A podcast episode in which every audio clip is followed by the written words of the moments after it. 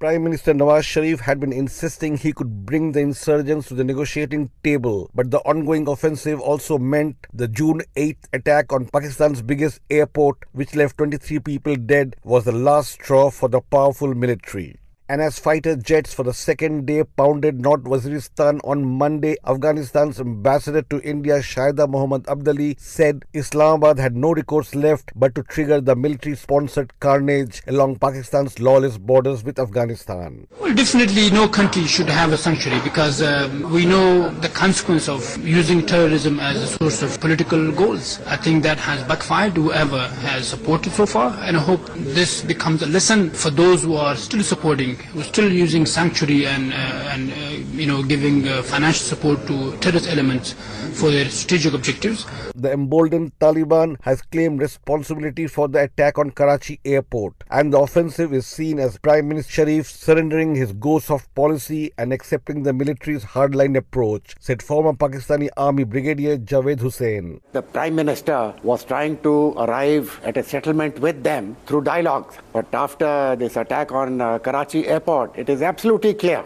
that there is no more room for negotiations. The political element of national power has failed. This negotiation was taking place with a banned outfit. This in itself emboldened the Taliban. They thought that they can dictate terms. Combat troops have cordoned off the frontier region and have moved in gunships and heavy guns to target the Taliban. India's former ambassador to Pakistan, G. Parthasarathi, said the unprecedented offensive was a clear sign the military was again calling the shots in nuclear armed Pakistan. There are serious differences between the government and the military. Government was proceeding with negotiations. The military is hopping mad because the Tehreek-e-Taliban killed a major general. And the fact is the military has used something which no military uses against its own people. It has used air power, it has used strafe helicopters to strafe. The helicopters have crossed the Durand line and had problems with Afghanistan. But for once, public opinion seems to have swung in favor of the military, mainly because of the Karachi bloodbath.